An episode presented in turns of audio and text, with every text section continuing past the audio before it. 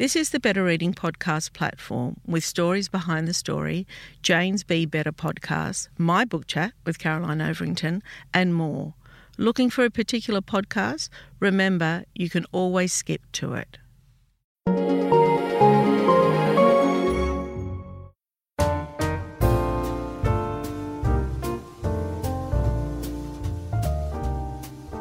Welcome to the Better Reading Podcast Stories Behind the Story, brought to you by Bolinda Audio. Listen to Bolinda audiobooks anywhere, everywhere. Hi, this is Cheryl Akle from the Better Reading Podcast Stories Behind the Story. We talk to authors about how they came to tell us their story. Antony Loewenstein, welcome to Better Reading. Thank you so much for having me. Now, this is a subject close to my heart, not the, the exact subject of the book. I mean, that's something new to me. But I want to start with when I was in high school, and I think it was year 10, we studied the Holocaust. Um, and I remember being so shaken by it and so upset. And I remember going home and having some real cries about the persecution of the Jewish people, the, the horrendous nature of what happened. But the biggest memory of it was where was everybody? Why did we let that, as a global um, community, how did we let something like that happen? It was such a naive thought, right? Yeah, because I mean, what's look what's happening now in so many so parts. many places. I mean, obviously yeah. after the Holocaust, and I'm saying this as someone who's Jewish. A lot of my family was killed in the Holocaust. Terrible. My family came from Germany and Austria. Some got out in '39 and came to Australia and elsewhere. Mm. Essentially, any country that would take Jews, and many mm. did not for a variety mm. of reasons, often anti-Semitism. And after the Holocaust, the view was never again this is what mm. Jews and the world, so to speak, said. But that was always bollocks, frankly, because Wasn't it? because in so many places around the world, as you say, in the last God even 20, 30 years, there's been genocides in Rwanda. Yeah. Yeah. Um, there's a quasi genocide going on in the Congo now. Yeah. yeah. I'm not saying no one cares. Some people care. Mm. Um, but I think in some conflicts, there's often I see a hierarchy of who are seen as important. Mm. I think you see that partly with the war in Ukraine, which is horrible, and horrible. what Russia's doing is horrific. However, the way much of Europe regards Ukrainian Christians is very different to how they often regard, say, Iraqis or Afghans or Syrians, who are mostly Muslim mm. and brown skin. Mm. And they're all human, and yet mm. there's a hierarchy of who's deemed important, and we're allowed to have those people in our borders. And again, I think Ukrainians should be supported, don't get me wrong. Mm. But there is, I think, a, that hierarchy which is very problematic and not really getting better. No, no. Let me just say the book's called The Palestine Laboratory, and it is just um, shocking on so many levels. But just to give our listeners a perspective early on, this isn't the first book that you've written about Palestine. Talk no. to me about that. So, I did my first book in 2006 called My Israel Question. Some listeners may have heard about it or have read it. And that caused this crazy storm uh, the short version was I was 20 years ago, so I'm now nearly 50. So in my late 20s, I was um, I'd grown up in a Jewish home in Melbourne. I had been given this belief, which was pretty common in the Jewish community then and now, that Israel's to be supported because mm. of what happened to Jews in the Holocaust. Mm. That always, for a variety of reasons, made me a bit uncomfortable. I don't talk about that in depth in the book, but I do in my Israel question. That there was this uncritical view that Jews were the, the so called chosen people, Palestinians were kind of interlopers, so the mm. argument went in Palestine. And how Israel was behaving towards Palestinians was somehow acceptable because Jews were the chosen people. So the book came out in 2006. There were attempts to get the book banned. There were politicians trying to censor mm. it. It was just crazy. But there was also a lot of support the book became a bestseller, which was obviously lovely as a writer. But beyond that, I'd spent time the year before in 2005. That was my first visit to Palestine. And I was pretty shocked by what I saw because what I felt was then and now this is being done in my name. Israel mm. claims to speak for all Jews. I mean, not that all Jews accept that, and I don't. Oh, yeah, I'm sure. Many but many, don't. but Israel and Netanyahu, yeah. who's the current yeah. prime minister, and God. prime ministers before, often say, you know, we represent the Jewish people. Hmm. And there's an occupation of Palestine that's been going on for over half a century. It's the longest occupation of modern times with no end in sight. In fact, it's arguably getting worse and more permanent. And so I visited Palestine pretty much every four years since the last 20 years Israel, the West Bank, and Gaza as a journalist. And then between 2016 and 2020, I lived with my partner and young child in East Jerusalem reporting. She was there working for an NGO. And that's, I guess, to some extent when the research for this book began. But the ideas behind it are issues that I'd thought about for a long time. And I think in some ways I wanted to do a book that wasn't just the so called normal book on Palestine. Not, not that I'm belittling some of those books which talk about the conflict mm. and the horrible stuff the, that's going on, but it's I want, I want something the more than that. persecution and genocide of another race. I mean, you know, it, it, and this is, I know this sounds simplistic, but sometimes when I'm trying to explain it to people, I say to them, it is just like we have lived in Australia for 20, 30 years, me, or other people, hundreds of years, and then somebody decides it's not Australia anymore, it's China. It is as simple as that, isn't it? Look, what's happening in Palestine now is, I think for many listeners who haven't been there, is sort of hard to imagine in a way. Mm. It's not North Korea. Mm. It's not at that level of insanity, but but what's happening in the West Bank, and just so listeners understand, there are roughly five to six million Palestinians under occupation in the West Bank and Gaza. And they've been under occupation now for more than half a century, mm. as I said. And what the book tries to do, and what I have explained in my other work, is that over decades and decades, Israel has been able to develop various forms of technology and tools to maintain that occupation.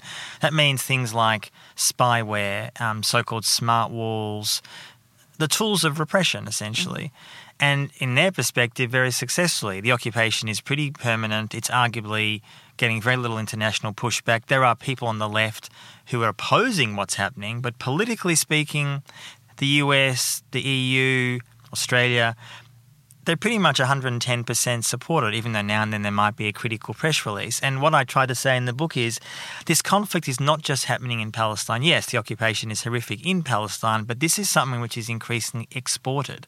Mm. So the tools and that's technologies, like, that's the point, right? And I think in the 21st century, as I try to show in the book, that two things, I suppose, I try to both report and analyze in the book. That one, I do fear that we are moving into a century of more and more nations that embrace ethno nationalism, essentially meaning that a country or a population wants to prioritize one people or race over another. So look at, for example, Japan. what's happening in, in India with Yeah. uh, with Hindu fundamentalism under Modi, which is disturbing and getting worse. And Israel, of course, it's Jewish supremacy. Can I just say, you know, why I said Japan? Because they call that a monoculture, as you know. But it's not sustainable. See what well, the birth rates are, are diving, so there's that, isn't there? there is, and businesses, you know, that country's not flourishing because that kind of thinking and that kind of uh, government's not clearly not working. But Israel would say um, we are thriving. Now, yes, a lot of listeners may, if they follow the news, will have followed in the last months. There's been lots of mass protests about certain things the far right government there is trying to The do. The judicial system, Exactly. Yeah. But Yeah. The truth is that what Israel is now increasingly selling to the world, and they advertise it as battle tested. So there are companies that are saying, We've tested Weapon X in Gaza. It was mm. super effective. I mean, I've seen the advertising, and the, the book hasn't got photos, but people can find this stuff mm. online. That it's seen to be effective, so to speak. And the argument, therefore, is countries are told you can do this with your own unwanted population. If you want to go after your minorities, your dissidents, your human rights workers, whoever it may be. And it's impossible to know exactly how many countries have bought this kind of stuff, but my research suggests at least 130. Now, 130 out of the world popul- uh, country population of roughly 2 210. It's a majority. Democracies and dictatorships, including here. Australia. So I suppose I see this book as partly, obviously, investigative work as a journalist, but also as a warning to say to people if you worry about where this kind of repression is going, this is increasingly a model of how it's being sold to the world. What is it that you discovered early on that made you think that there's a book in this? Um, and there's a couple of questions here. And do you ever fear for what could happen. You mean to me personally, or to or to Palestinians? to me. To you personally. Uh, Let me ask, answer the second question Yeah. first. I mean, the short answer is one doesn't want to be, how do I put this um, politely? I think in Australia, in general, with a few notable exceptions, journalists are not physically attacked, we're not killed. no, we're but not you, you go over to Israel. I do go over to Palestine Israel and many other places. That, um, I've been to Afghanistan and a number of other war zones for work. One of the things, in fact, I have a, a big piece in the Good Weekend coming out shortly, which listeners can read soon, which talks partly about that personal journey, about the, the and I don't mean this as be a victim by any means, but the personal price one does pay, the hate mail, the death threats, the horrible stuff you get. And it- and it doesn't stop me doing it, not because I'm some wonderful, brave guy, but because I think I see it as a as a Jewish person, although I'm very secular, I'm not religious. My mm-hmm. kids are, you know, we don't practice our religion at all. I see it as a as a moral responsibility that if this is being done in my name, this being mm. repression, mm. occupation, and horrible abuse, I feel like it's my responsibility as a Jew. And there are growing numbers of Jews who are also standing up. You know, I'm, I'm generalizing here, but for many, many decades, it was hard to find many critical Jews on this issue. They always existed, of course. I was not by any means the they first just one. don't have a voice. But that's it is changing. In the US, you see that much more. yeah. That there is a growing civil war of sorts in the Jewish community in America. The short version of that is many young Jews are disgusted with what, you know, what, what Israel is doing and they don't want to support it. Mm. They are upset that their parents and grandparents expect them somehow to support Israel because of the Holocaust, because of history, whatever it may be. And the impact of that politically is very interesting. At the moment, it's not changing policy by Joe Biden, to be sure. But the Democratic Party, which is currently in power and may well win in 24, I guess we'll have to wait and see. At some point in the coming years, that's going to cause massive problems with that party because there was the recent polling this year, which finds the majority of Democratic voters are now more sympathetic to Palestinians than Israelis. And that's not reflected in the party's political position, Biden and others.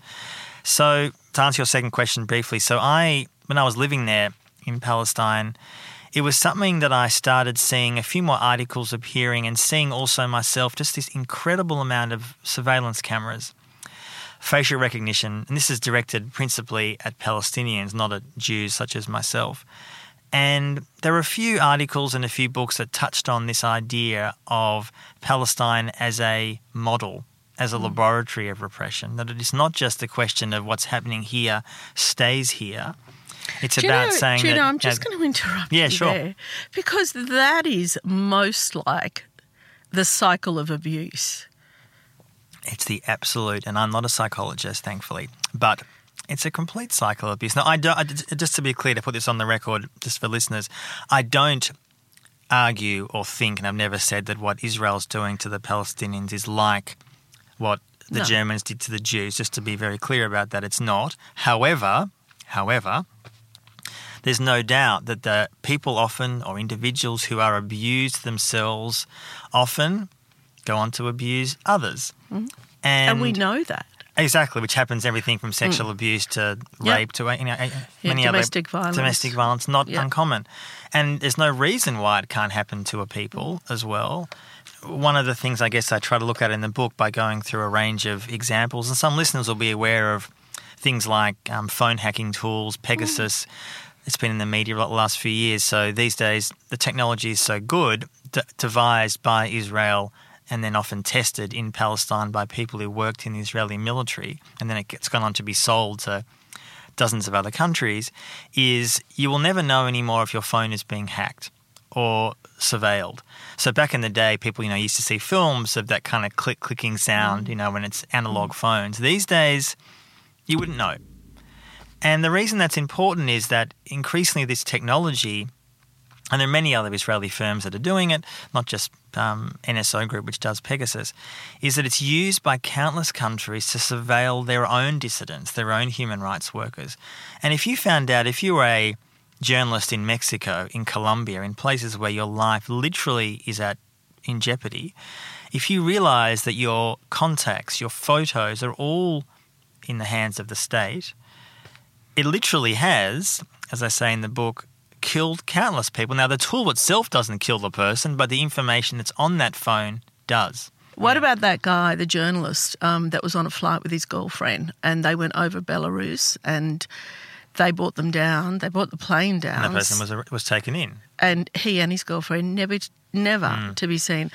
And that is just, he was a journalist and writing stories that, uh, well, uh, pieces that they didn't want to hear. Absolutely. I mean, one of the there's often been for years a war on journalists, but what's happened in the last ten God. years Donald Trump. is well, Donald Trump obviously is a is a is a key player in some extent in not so much actions as much as rhetoric. Not that Mm. I'm defending his actions, but there are many other countries that almost got emboldened by the rhetoric and actions of the Trump administration. Mm. But just to be clear, at the moment, just as one short example, the Biden administration is still prosecuting Julian Assange, the head of WikiLeaks. Um, he's in a UK. You know, prison. the Americans, because I spent a bit of time in the US, I spent about three or four months every year, they really have a different view on Julian Assange. Look, Assange is, for some people, very controversial. I'm aware of that, and obviously, I haven't got the time Yeah. to go into all those details. But the truth of the matter is, and I've been an advocate of WikiLeaks since it founded uh, in 2006, and I'm often publicly very critical and done a lot of reporting about what's happening to him now. One can have issues with his personality or his background, which has but that has nothing to do with what's going on here. Mm. He's being prosecuted by the US with the acquiescence of Australia and the UK for publishing legitimate information about US war crimes in Iraq and Afghanistan and elsewhere. That's the issue at hand. So mm. when you have Australia and America and the UK talking about our commitment to freedom of the press, you say, okay, that's lovely. But how about someone like Julian Assange and others, mm. I might add? Mm. So again, that has no direct relation to Israel per se, but Israel does routinely arrest, surveil uh, Palestinian journalists. that routinely, in fact, a year ago, pretty much to the day in May, uh, one of Palestine's most prominent journalists, Shireen Abu Akleh, was murdered by Israeli forces in Jenin. Uh, there's been no accountability for that. Mm. And they said it was an accident. an accident. Well, Yeah, first they blamed Palestinians for it, which was nonsense. Yeah. So that got a lot of attention because she was a prominent Mm. journalist in the in the Arab world. But in some extent, I think there is a how do I put this? There's almost like a belief that although a lot of countries don't say this explicitly, they like what Israel's doing because they want to copy it themselves. So this is where it comes down to the idea of Palestine being a model and a laboratory. Now, again, there's obviously huge amounts of repression elsewhere in the world. What, for example, the Chinese are doing to their own people is not because of China, or what India is doing, not directly because of China, so because of uh, Israel. But as I say in the book extensively, there is interestingly a growing relationship between, say, Israel and India. India is now the world's biggest country. It's overtaking China population wise. It is friendly with the US and Australia as some way to be against Beijing and its ambitions. What India is doing is often, and they acknowledge this, is inspired by what Israel's doing. They openly say, Indian officials, it's in the book, people can Google this, that we like what Israel's doing in the West hmm. Bank. What they're trying to do in Kashmir is mimicking what Israel's doing in the West Bank. So again, what India is doing is not solely because of Israeli actions in Palestine, but they're inspired by. And also, I think, just finally, because they believe they can get away with it. This is the point. Hmm. When you're a country like Israel, which has complete international impunity, hmm. Why would you stop? Putting aside the moral reasons why you would. But you know, I often say, and and uh, and again, I think this is really simplistic, but it's something worth thinking about. I often think about MAGA or you know extreme right wing people. That if let's say, okay, you can have everything you want, right? How does that look To whom? to them? Like, how does that look? Like, Well, if how you're does- authoritarian, pretty good. But how does it look day to day? How do you do that? How do you get there?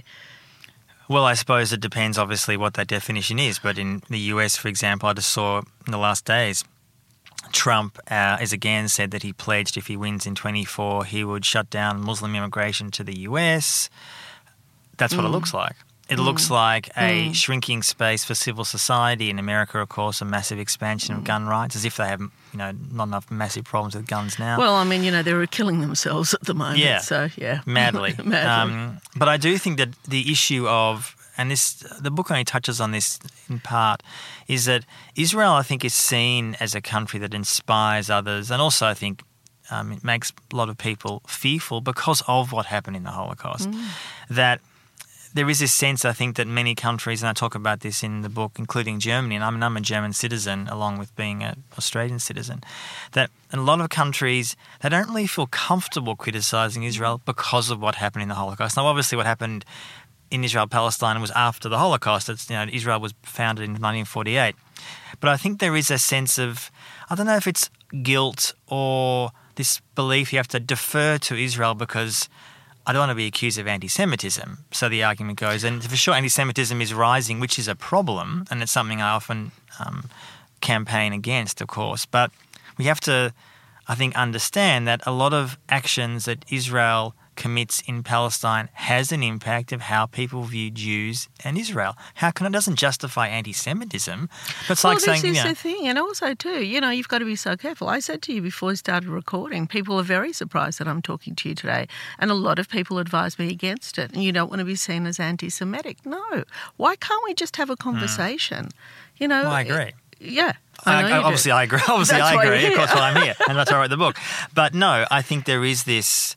It's both the silencing that goes on to whoever these people were, friends, colleagues, whoever you were talking to, were probably worried that you'd be accused of anti-Semitism simply for being critical of Israel. But I think, in some ways, obviously, I'd say this that's misguided because as Israel itself becomes more extreme, there is a far-right government in Israel which currently and openly advocates ethnic cleansing. It's not like it's my opinion. That's literally what elements of that government they Well, want to ethnically cleanse Palestinians. That Itmar Ben, how do you pronounce his Um, name? Itamar Ben Gvir.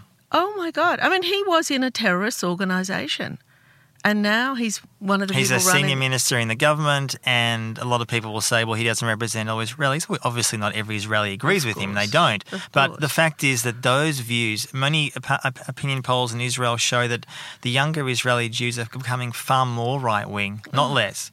So, again, this is the, the comparison often that I make. White South Africans didn't wake up one day and go, gee, this apartheid's pretty awful, isn't it? It didn't Yeah. happen. It didn't end for that reason. It ended for a range of reasons, but partly because there was international, eventually, pressure that said, you guys have a choice. You can either continue being an apartheid state or you're going to be this isolated little rump that mm. goes nowhere. And in the end, I mean, South Africa today is a, is a country with a lot of problems, to be mm. sure. And there's economic apartheid now, again, to be sure. But the reality is that, and again, it's not just me saying it, Human Rights Watch, Amnesty International, virtually all Israeli human rights organizations, Palestinian human rights organizations, all say Israel is an apartheid state. Mm. I agree with that, but that's just not me saying it. So eventually, and I think this is growing, there will be a a reckoning of sorts of how Israel continues to operate and as someone who advocates, for example, sanctions and boycotts, just like what happened, is peaceful, legitimate protest against a state that commits abuses. That's not unique to Israel. A lot of states commit abuses, of course they do. And I've spent a lot of my life journalistically going to Afghanistan or Honduras or a lot of other places. Well, you don't have to go far to look at the or Australia for that matter. Yes, or refugees. How we, yes. Australia still puts refugees, on Refugees, Manus or, That's or right. You don't have to go very far. Hmm. I want to talk about one of the chapters in your book um, that you talk about, where you say September the 11th was good for business. Wow, that's Yeah. controversial, don't you think? Well, yes, but true. And the reason it's true is, and the book goes into detail, of course, is a lot of Israeli companies and the government were really keen to maximize the Western obsession with terrorism. I mean, not mm. and obviously anti-Arab. an anti Arab sentiment, anti Muslim sentiment. They've been spending years before 9 11 already fighting their own war on terror. And I would argue in a very misguided and racist way, but that would be against, say, the people of Lebanon and the, you know, the Israeli invasion of Lebanon, which was a catastrophe, and there were various human rights abuses committed and war crimes by Israeli backed forces in Lebanon mm. in 1982 and elsewhere. But September 11th became good for business because a lot of these companies, and didn't even, it's not like it's it was a secret, they openly said, we know how to fight terrorism. If mm. you, as a country, as a company, come to us, we will help you fight what they would regard as a, a scourge of terrorism.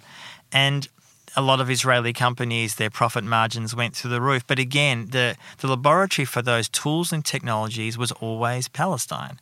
It was what was what the Palestinians were going through on a daily basis. So just in fact, this month in May, uh, Amnesty International released a new report explaining how facial recognition technology, which many countries use, but it's used to massively surveil and control Palestinians in the West Bank, especially.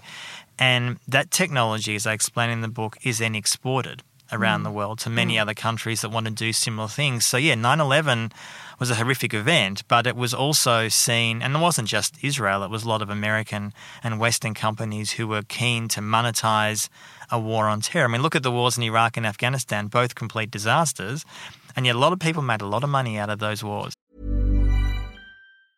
Hiring for your small business? If you're not looking for professionals on LinkedIn, you're looking in the wrong place. That's like looking for your car keys in a fish tank. LinkedIn helps you hire professionals you can't find anywhere else, even those who aren't actively searching for a new job but might be open to the perfect role. In a given month, over 70% of LinkedIn users don't even visit other leading job sites. So start looking in the right place. With LinkedIn, you can hire professionals like a professional. Post your free job on linkedin.com slash people today. Millions of people have lost weight with personalized plans from Noom. Like Evan, who can't stand salads and still lost 50 pounds. Salads generally for most people are the easy button, right? For me, that wasn't an option. I never really was a salad guy. That's just not who I am. But Noom worked for me. Get your personalized plan today at Noom.com. Real Noom user compensated to provide their story. In four weeks, the typical Noom user can expect to lose one to two pounds per week. Individual results may vary. I'm even thinking about just how it was good for Israel just in terms of sentiment you know. Because, Absolutely. Yeah. Yes, a lot of people, and I think Israel was already mm. using this rhetoric. And I say in the book in the introduction how the rhetoric around the war on terror that the mm. US deployed, both Bush and frankly, it's mm. continuing now for 20 plus years, was the Israeli playbook. Mm. It was the same language of demonization, mm. of harassment, of mass detention, of all these horrible acts mm that Israel had been doing, frankly, for years before. And in fact, as I explain in the book, there's lots of connections between what the US did post 9 11. They saw the U- Israel as a model. I mean, they, a lot of US officials said it. I mean, it wasn't a secret. But then he sort of asked, sorry, so what exactly is the model? The model is, because we often get told, well, you know, the West and Israel, we have shared values. Mm. Sorry, what are those values again? You know, values of what? Occupation, minorities. occupation. Yeah, what, what are those values? Yeah. And that goes back to what we said before about that there is, I think, this belief that it's easy for us to go and say what China's doing is horrible to its own people, which it mm. is. Mm. But it's more difficult to say it about our own friends and allies, of which mm. Israel, of course, is a key country. Mm. And as I say in the book, at the moment, in the last sort of four or five years, there's been this massive turn that for years the US was happy to, in fact, partner with China to work on so called counterterrorism, and the evidence that's overwhelming. Now, China, rightly or wrongly, is seen, in my view, wrongly, as the the evil nation in the world. Not that I defend Chinese mm. actions, but I think it's creating a dangerous Cold War. Mm-hmm. And yet, Israel has supported far more repression for far longer, mm. far more countries, mm. technology, tools, training, Mm. And yet, mostly we don't talk about that mm. because it's okay to talk about Chinese repression, but Israeli repression, well, it's complicated. Is it? I was at a dinner around um, September the 11th, post, post, it would have been weeks or months later, and somebody asked me how I felt about my people killing Your people other, meaning Lebanese people how, or Muslim Arabs, really. Right. They probably just down to that. Yeah. Um, and how do I feel about my people killing other people, innocent other people? It's like, wow. At that point, I put my cutlery down and I got up and I left. And I just thought, that's the perception. That's what they got that's around a massive that time. perception. And I like to think in some circles that's changed, but I think in many ways Mm. I don't think it's changed as much, maybe, as we like to as think, or, or maybe we want. Do you think the loss of a leader, Arafat, has really set back the Palestinians? Look, like, they haven't had anybody with the same charisma and the same no. leadership qualities. Look, Arafat was is a complicated figure, which we haven't got time to go yes. into. But I mean, the short version was yes, he put Palestine on the map, but also he was a deeply corrupt man who mm. um, established an authoritarian. Mm sort of space within Palestine. Mm. So his legacy is very mixed. Although if you travel around Palestine, he's seen these days as a bit of a hero. Mm. look, you're right. The Palestinian leadership, both in Gaza and the West Bank, has been disastrous. It's authoritarian. In There's Gaza, no- it's it's Islamist. It's very repressive against women. Nothing that I support at Mm. all. I mean, I've spent time in the West Bank and Gaza, and I wouldn't want to live under those conditions, not just as a Jew, but as a person, Mm. for sure. But also, let's not forget, many of those leaders are exactly what Israel and the West want. Mm. mm. Because it's, it's much more convenient to mm. have a compliant dictator mm. than an unpredictable democracy. So it's why, since World War II, you see the US and Israel backing many, many, many states that are largely repressive because it's much easier to back those kinds of states than the idea of people voting in elections. You don't know what you're going to get. You might get someone who doesn't like you or doesn't want your support. And you're right, the Palestinians have had a number of leaders in the last decades, many of whom have been killed or imprisoned by Israel. I think we often think about this in the context, I guess, of South Africa. People say, well, where's, you know, where is the Mandela figure? Where mm. is the, I guess, in the white perspective, where is the de Klerk figure in South Africa mm. to bring them together? I think you do need strong leaders to bring people together. But at the same time, the conflict in Palestine is reached such a stage now where it's far. Um, it's far, it, you know, it's impossible now to simply say, let's put everyone just in the room together and see if they can work it out. We're, we're long past that now. The, the power Oh, imbalance is so different. it? Wasn't it Trump's son-in-law that said he worked it out? Yeah, it's worked out well. Yeah, and he's made a lot of money uh, since that. Uh, good old Jared Kushner. yeah, he just had an hour's meeting, and I think it was all sorted. Yeah, yeah. Well, it's, it's resolved now. Yeah, so yeah, his course. job is well done. yeah, Yeah. such a statesman. Yeah. Um, tell me, where do you think? Where do you think it will it end? Will it end in our lifetime? Well, often I wonder if it'll end in my child's lifetime, and they're Wow. quite young now. But look, I, I mean, the, the, before I answer that, look, I think yes, of course, any, no conflict is forever. So Mm. yes, but the fear.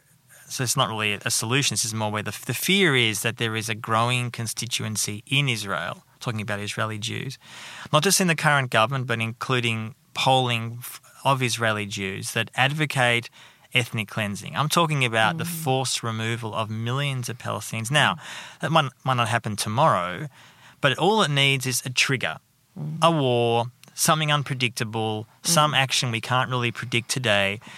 And what that leads to is what Israel has always wanted to do since its beginning was to remove as many Arabs from its borders as possible, to mm. have essentially a Jewish state, which is of course what it is now, but discriminates against anyone who's not Jewish, which is a primary reason as a Jew I can't support a state that is like mm. that. But the fear is that if that potentially happens, what would the world actually do? Would, say, the US oppose it? Would the Arab countries, which are increasingly in bed with Israel? Now, of course, those Palestinians have to go somewhere, so they'd have to go to Jordan, Lebanon, Egypt, There's where those so countries many accept in Lebanon. them. You know, exactly. uh, Lebanon is like is it one first or second um, in the world in terms of taking refugees Pal- in, indeed. and they would be Palestinian. Yeah, Absolutely. So, Yeah, look, uh, such uh, a small country. Indeed, and it's as you'd know better than Mm. Yeah. me, struggling horrendously at the moment. So. I mean, the fear is that is basically a real. I think that is a real possibility, Mm. and I fear that much of the world wouldn't do much about it. Really? Well, what would they do? I mean, you can think of lots of other conflicts around the world where there's been mass movement of people under the barrel of a gun, and what have they done? Now, I mean, one never knows exactly how it's going to play out and who's leader at the time, and these things are are, a- are, are a puzzle. But that's to me the the worst case scenario, which I think is becoming much more likely. And I say I base it not on my opinion, but what public opinion in Israel is moving towards. Mm. The better case scenario is at some point there is a degree of a negotiated agreement. There is a, I think there would need to be some kind of truth commission, which is what happened in South Africa in mm. the 90s. Doesn't solve every problem, but at least it airs uh, the variety of crimes that have been happening in the last 70 plus years. My view is there should be a one state solution. Again, it's not my decision, but one state where everyone lives peacefully. I'm not, I don't believe in utopia. So, of course, there'd be issues and there's history and there's grievances. All that has to be worked out. But there are examples of countries, Northern Ireland, which again is not a perfect scenario by hmm. any means, but there it's far better than it was 50 years ago. South Africa is a mess, but I would argue in still much better shape than it was when it was under brutal apartheid. There are models for that, but again, it needs the will. It mm-hmm. needs enough of the international community to raise their voice mm. and not just raise their voice, but put pressure on the most powerful actor here, which is Israel. Mm. And I think also a lot of it, and this I think is changing in a more positive way, is it's about seeing Palestinians as human beings, which seems like an obvious thing Oh, to it's- say. It's, ridiculous thing to but say. I think a lot of true. people, and I'm Yeah. not just saying in in, my, in the Jewish community, sadly, but in the wider community, again, particularly since 9/11, do see Arabs in general as sort of distrustful, mm-hmm. Mm-hmm. Terrorist loving. You know, people always ask me, "Oh, yeah, but you must be. Are you Muslim or is you Christian?" Like as if that has anything to do with it. Yeah. You know, and that's how they judge people about Yes. either or. I mean, that's that sentiment is yeah, is it's here. horrible. And it's- Absolutely. yeah. And of course, but it's also, and I say this as someone Jewish, that there is, I think, a presumption, and reasonably so, that many people just think, well, you're Jewish, therefore you support what Israel's doing. Mm. And again, I think it's important, therefore, to have, which is happening, you see it more in the US than here, but it is happening here, growing numbers of Jews who say, not in my name, Mm. that what's being done in Palestine with this horrible occupation and all these tools of repression, which I talk about in the book, are not what to me a, Jew, a Jewish liberal worldview should be. And of hmm. course, just finally on that point, I mean, this is what I mentioned and I talk about this in the book. If there is a century of more and more nations embracing an ethno nationalist view, whether it's Hindus in India or Jews in Israel or hmm. wherever it may be, then this is even more urgent to hmm. actually make people realize there are models of repression here which are not just being exported, but which are growing in appeal, not just to governments, but to also a lot of people who sort of say, I don't want to have, for example, Muslims in my worldview. I'm talking about mm. in, a lot of Hindus in India have that view now. I mean, it's not me saying that. I mean, there are literally pogroms against Muslims in mm. India today. Mm. Happens all the time. And there are pogroms in Palestine conducted by Israeli uh, settlers, looked on and backed by the Israeli military. Happened literally a month ago. Mm-hmm. And again, there is, I think, this kind of not just an inertia, but I think for a lot of people, a feeling of, oh, it's a bit too complicated. It's been going on for too long. What can we do? We throw our hands up in despair. Do you but there are we're ways going to solve it. Globally, though? Do we think the tolerance of not accepting each other is mind-boggling to Mm. me? Because as humans, we all want the same things. We want food, shelter, Yeah, safety, love. That's yes, right. I do. Truly, Look, are we going back? Well, I guess it depends compared to what time. I mean, are, are we in better shape than, say, you know, 1939 Germany? Yes. Yes. yeah. Uh, are we better than, say, you know, 1994 Rwanda? Mm. Uh, no. I mean, mm. obviously not in Australia, but I mean, those kinds Mm. of ethnic conflicts. I mean, there's a lot of studies which show that in general, in the 20th and early 21st century, less people are generally dying in the world than they have in centuries past. That's generally the case. Of course, you often don't get that sense because of mm. following the news, and mm. as a journalist, often we're attracted, for better or worse, to I guess the darker side of humanity. And often the kind of work I've done in the last 20 years has been drawn to that to try to give a voice to people who often haven't got one. Mm. Palestinians, not, I mean, they have got a voice, but often not a, enough of a voice. I don't know if we're going backwards, but I feel like there's too often, as a society or as a community, one has to work on this. Mm. Like th- people don't become accepting just mm. because. And I think a lot of Australians and many in the West feel like, well, that, that only happens over there. Yeah, it's wherever there problem. is, Yeah. Lebanon, Palestine, you know, Myanmar, wherever, you know, mm. all those, mm. there's crazy stuff happening, but it's not happening here. Mm. Okay. I mean, you could argue a lot about how white Australia treats black Australia and refugees, and there's all those issues here. I mean, they're not being killed, you know, on right now in mass numbers. But they they, have were in the past, absolutely. They been.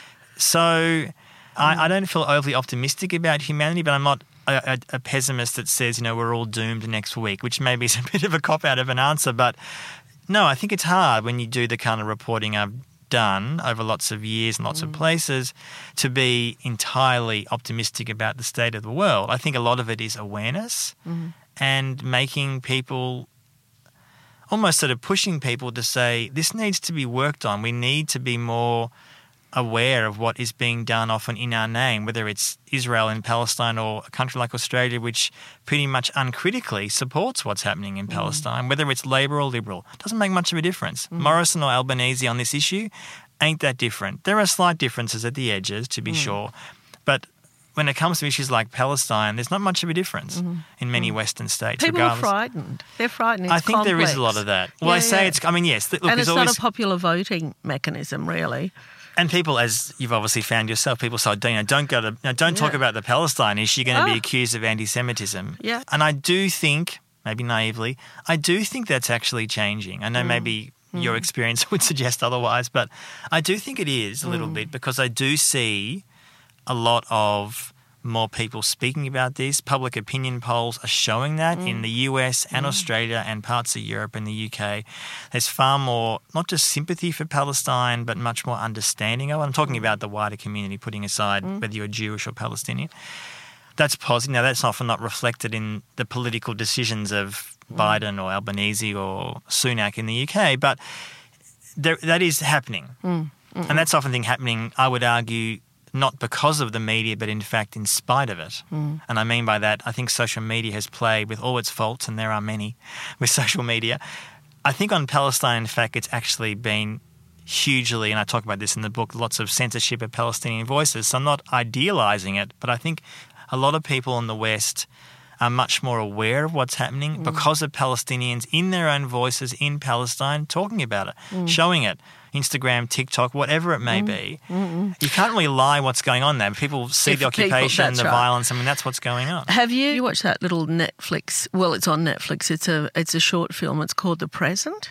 Have you? I have. that? It's about the, basically the checkpoints and the humiliation. Yeah, so it's Palestine. about yeah, it's about that um, lovely family, and he wants to buy her a fridge. Yes, I'd recommend people to, to watch that. I think I'm Isn't sure it's still there. It's very short but very powerful. Yeah, Fatima Bhutto got me onto that. She she told me about it, and it is just the shortest story, but the saddest story, and it illustrates those big the impact that those decisions make on your day to day life. It was just so beautiful. It Yeah. really is. And it's also, as you rightly say, just goes to the heart of what I think Mm. most people don't really, probably can't appreciate why this is that every day that you live, you often can't go where you want. You Mm. often can't travel to see an uncle, a father.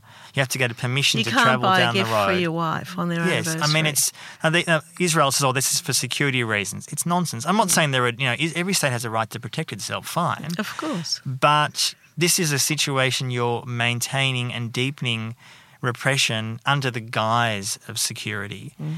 where your aim, and I say your aim, as in I think often Israel and Israelis who are serving in the military are doing it out of, I think it's for a range of reasons. I think it's a lot of racism. Mm. And I think often Jews often don't like being accused of racism because of what happened to us as Jews. But Well, that's what we like say. I anyone, mean, it's the cycle of abuse. Exactly. Anyone Yeah. can be racist. Anyone can be abusive, regardless of you know whatever your history is. And in fact, in some ways, it explains it even more, right? Mm. So people don't really understand the minutia of what occupation looks like. The mm. the humiliation at checkpoints by Israeli soldiers, often 18 year old kids mm. with guns, humiliating Palestinians. I've seen it with my eyes. I used to live in East Jerusalem, as I said, for years, and I would routinely, almost every day, see Israeli police humiliating Palestinians just because. Yeah, yeah, Because yeah. they've got the guns Yeah. and the Palestinians do they not. just want to pick a fight. Yeah. Um, like also, or they're bored. Yeah. And I think that kind of day to day humiliation is what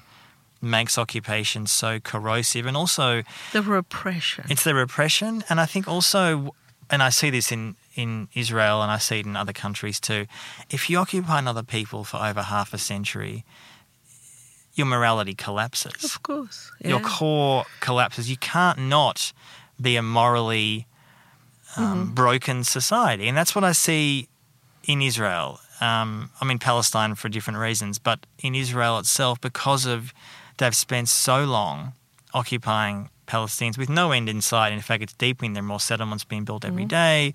right wing extremists. Exactly, right wing extremists in government.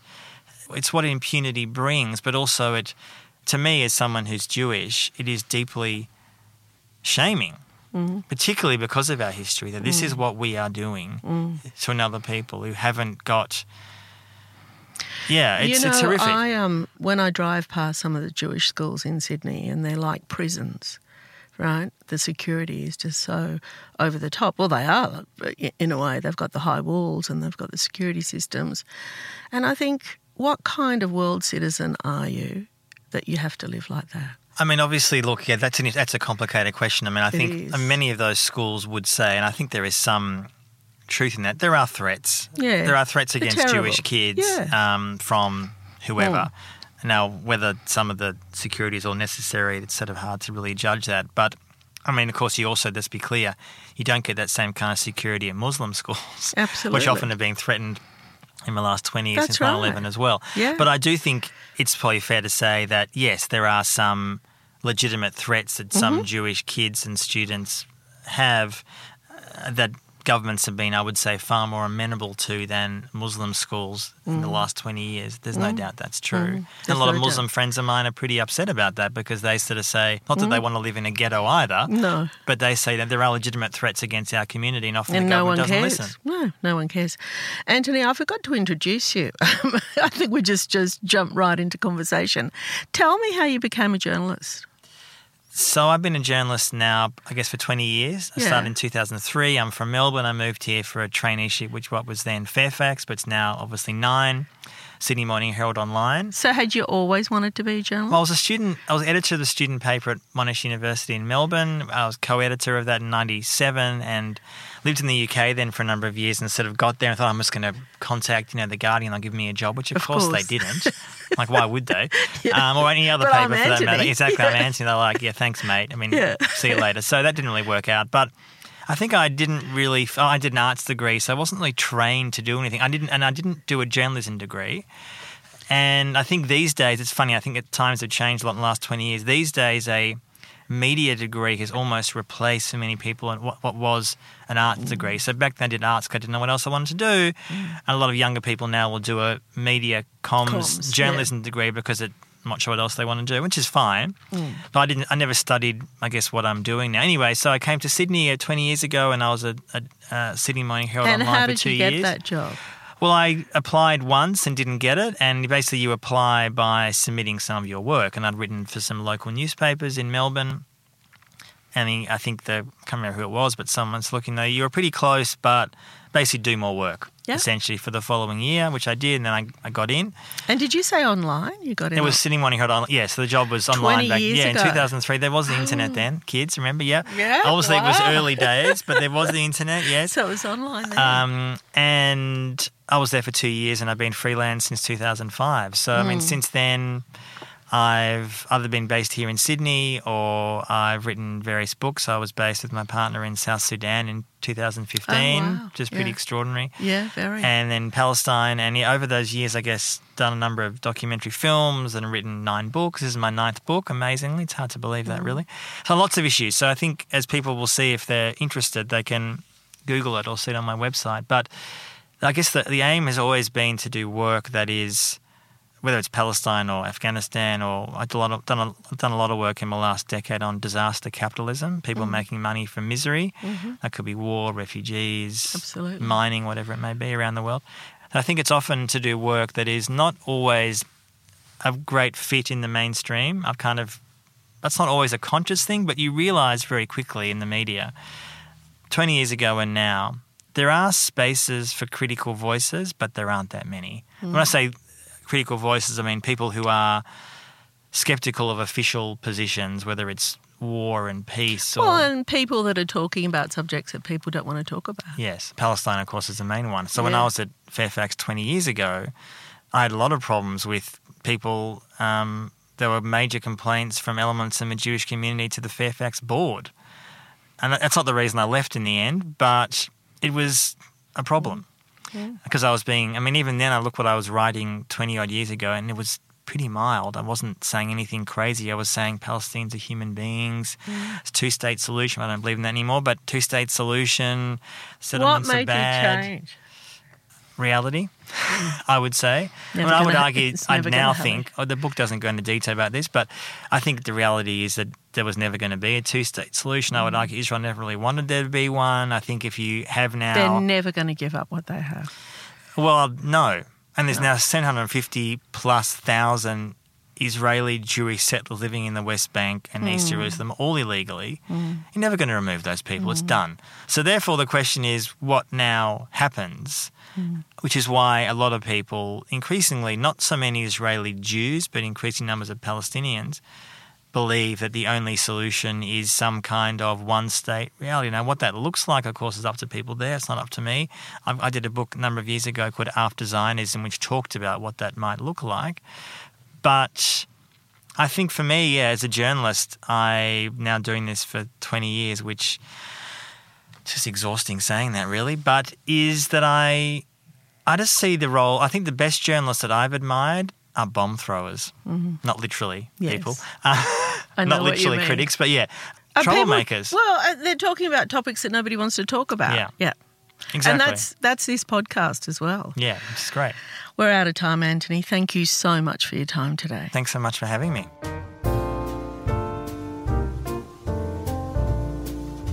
If you'd like more information about Better Reading, follow us on Facebook or visit betterreading.com.au. This podcast is proudly sponsored by Bolinda Audio. Bolinda audiobooks are available on CD and MP3 from online booksellers and bookshops everywhere, or you can download from Audible, Google Play, or the iBook Store. We've also created our own app called BorrowBox that's available from both the App Store and Google Play. All you need to do to get it working is to download the app, join your local public library, and you'll gain access to the world's best collection of ebooks and e audiobooks available for you to loan on your phone or your personal device. Bolinda, we're here to enable you to escape, imagine, grow, and be inspired through the power of storytelling. Bolinda Audiobooks. Anywhere, everywhere.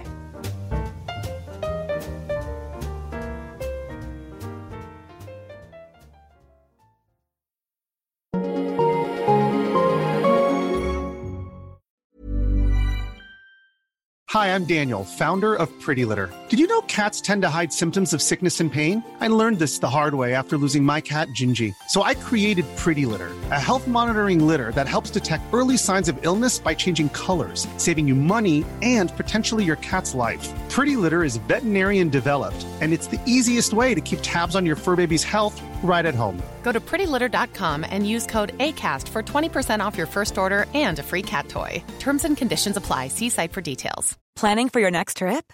Elevate your travel style with Quince. Quince has all the jet setting essentials you'll want for your next getaway, like European linen, premium luggage options, buttery soft Italian leather bags, and so much more. And is all priced at 50 to 80% less than similar brands. Plus, Quince only works with factories that use safe and ethical manufacturing practices. Pack your bags with high-quality essentials you'll be wearing for vacations to come with Quince. Go to quince.com slash pack for free shipping and 365-day returns. If you enjoyed this podcast, leave us a review and check out the other podcasts on the Better Reading Network.